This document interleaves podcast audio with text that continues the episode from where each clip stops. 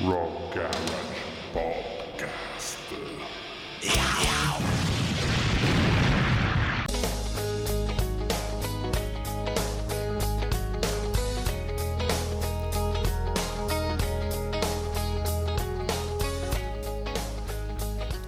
Ciao a tutti da Raffaele Astore e benvenuti come sempre sui podcast di Rock Garage.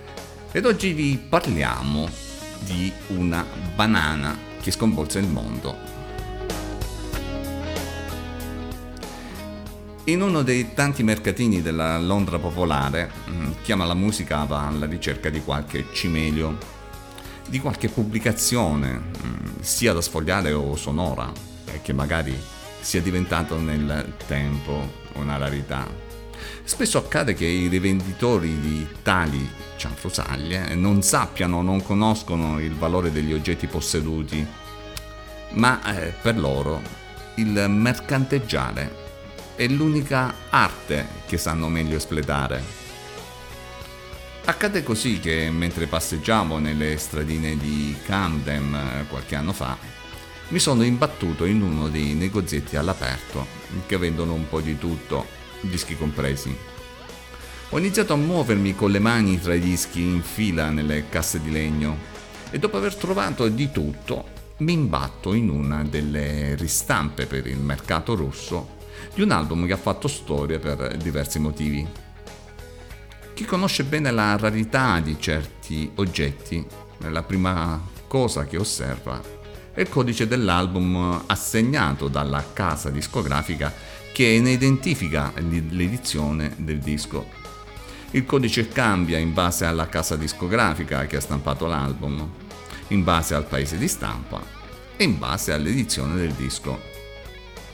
Le ristampe invece, eh, fatte dalla stessa casa discografica nello stesso paese, mantengono lo stesso numero e quindi eh, non è possibile identificare se siamo di fronte alla prima versione di un disco uscito ad esempio negli anni 70 o a una ristampa tale quale degli anni 90.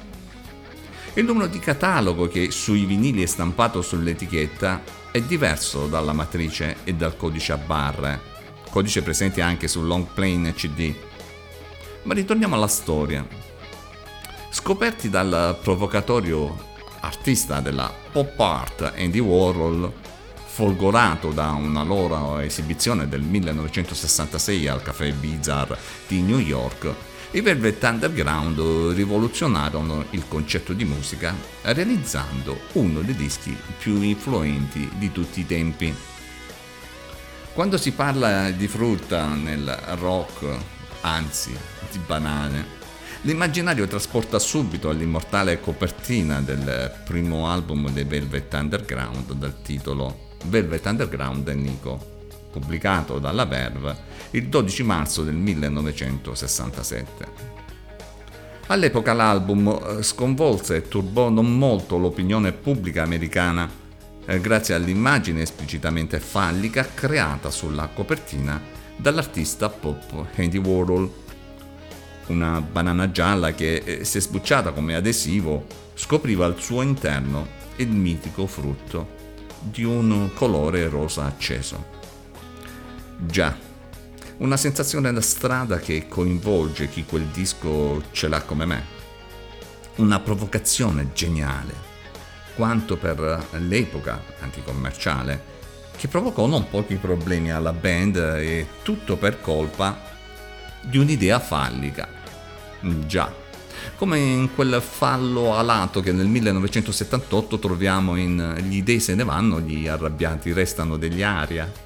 Quel fallo che Demetrio Stratos evoca in Acrostico in memoria di Laio, anche se lì il testo è tratto da Sulla teoria del simbolismo di Ernest Jones e Funzione e campo della parola e del linguaggio di Jacques Lacan altro che musica giovane per i giovani.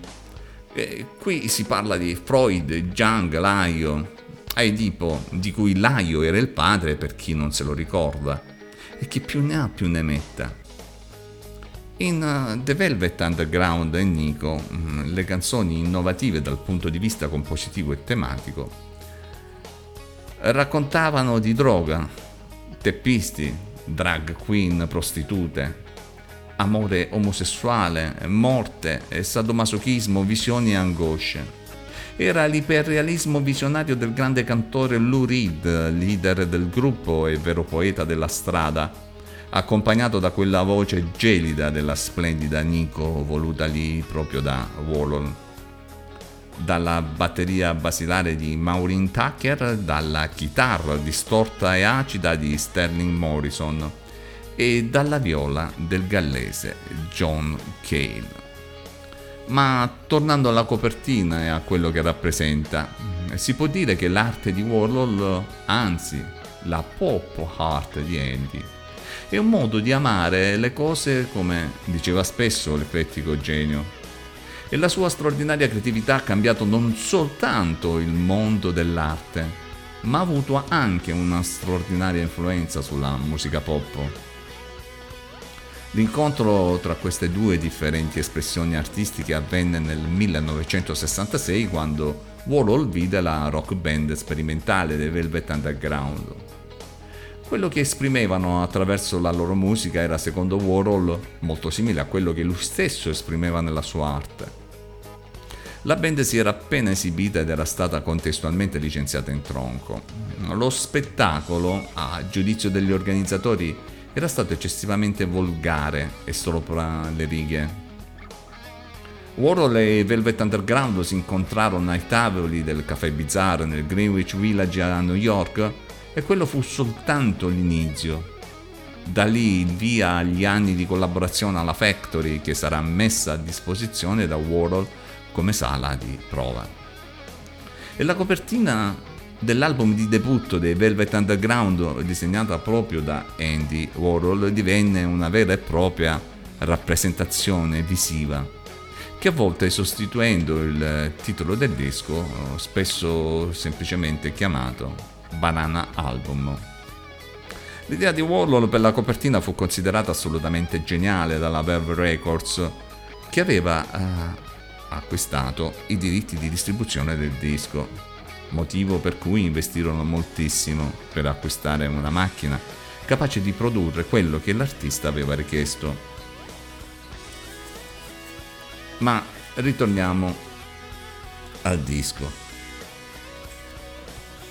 Il disco in realtà è un vero e proprio oggetto di culto per collezionisti, alla ricerca estenuante di una copia originale. Proprio quella con la famosa banana. Un adesivo sbucciabile che al suo interno conteneva una banana di colore rosa, un riferimento esplicitamente sessuale, come dicevamo.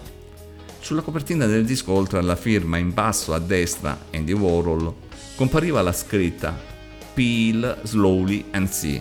Sbuccia lentamente e guarda. A causa della scritta provocatoria, la maggior parte dei possessori dell'album all'epoca eh, sbucciarono l'adesivo di conseguenza trovarne una copia con la banana intatta risulta davvero complicato. Oltre a quell'episodio, il disco ebbe anche una cattiva distribuzione perché bandito dalle radio a causa del contenuto esplicito di canzoni quali Heroin e I'm Waiting for My Man, brani che parlavano in maniera esplicita di droga. Ad aggiungersi ai problemi già esistenti ci fu anche un'azione legale nei confronti della Verve. Infatti sul retro di copertina compariva una foto del gruppo dal vivo con una proiezione sullo sfondo di un'immagine rovesciata del volto e delle braccia di Eric Emerson, all'epoca attore dei corti di Andy Warhol. Quest'ultimo denunciò l'etichetta per non avergli chiesto l'autorizzazione per la diffusione della foto, credendo in un compenso in denaro mentre l'etichetta fece ritirare le copie in commercio, censurando prima con un adesivo nero la parte compromettente e nelle ristampe, correggendo l'immagine con un lavoro grafico. Ecco quindi che trovare una copia originale americana etichetta Verve, copertina apribile con foto e testi, con la banana intatta, non sbucciata. È facile reperirne copia con la banana rotta e con parti mancanti e con la foto non censurata o non ritoccata è davvero difficile. La stampa con queste caratteristiche prende il nome di torso cover. Ne esistono due versioni, una mono e una stereo. Quella mono è stampata in meno copie ed è più rara.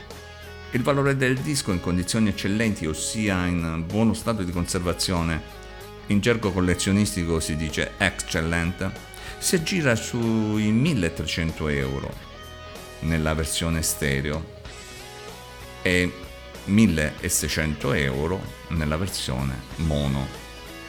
Se in perfetto stato di conservazione, poi quest'ultima può raggiungere anche i 3000 euro. Esistono infine due versioni con la label bianca per il mercato promozionale e una con la label gialla per i DJ, entrambi rarissime.